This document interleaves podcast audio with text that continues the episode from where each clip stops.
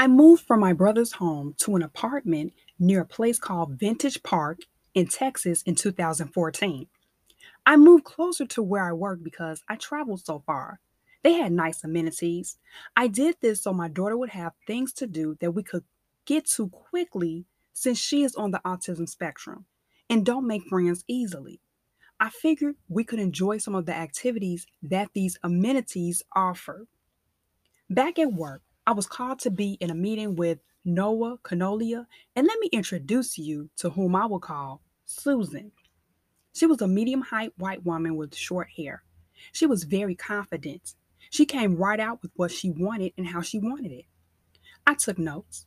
Noah and Canolia just had a blank stare, and Noah asked her for her request in writing. She looked like, Are you kidding me? I was thinking the same thing. She just stated what she wanted.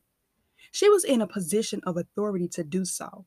A side note Noah tried this with me later during my employment at this company when he was no longer my supervisor, but he was not in this position of authority.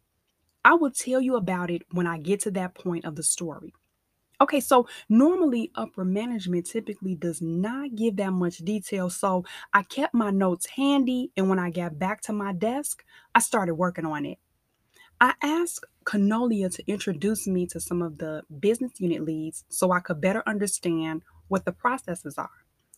I won't get into details, but let's just say I got it done. Created what I like to call an Excel model, and boom, it was done. I shared the model with Noah, which he shared with Susan. Let me tell you one more thing. Susan came over to our area and expressed how much she liked the model. She asked, Who did it?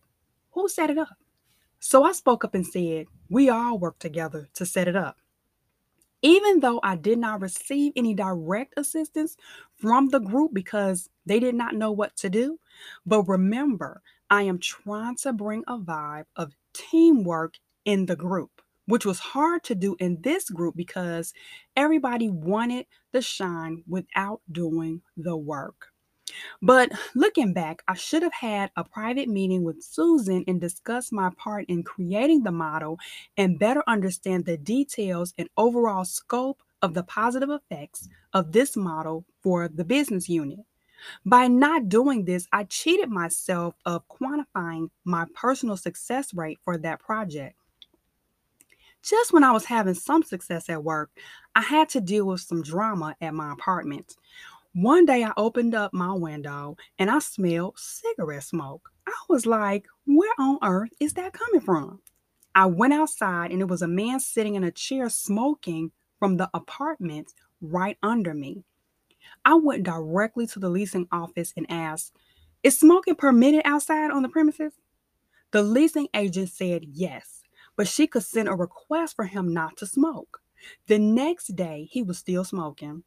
I asked him, would he be able to smoke inside or in another area? He just looked at me and took another puff.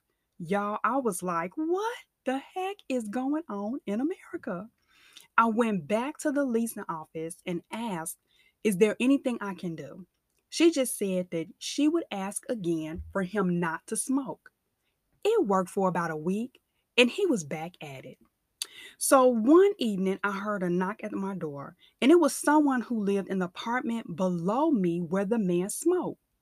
He asked if my daughter could keep it quiet at night because he hears jumping noise.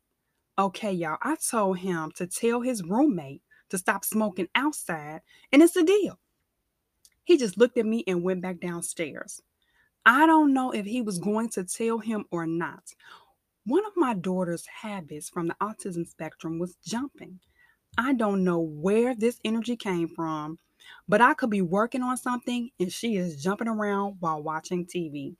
I am always working with her on controlling her energy, but it was a constant work in progress. We would go to the park, she would play along, and the other kids would try to play with her, but for the most part, she would like to play alone. I showed her how to ride a bike. This was definitely an experience for me because growing up on the south side of Chicago, you just got on and started riding. If the chain slipped, you fixed it, got back on, and start riding again. But of course, I started with training wheels with my daughter. And then she got on the bike without the training wheels.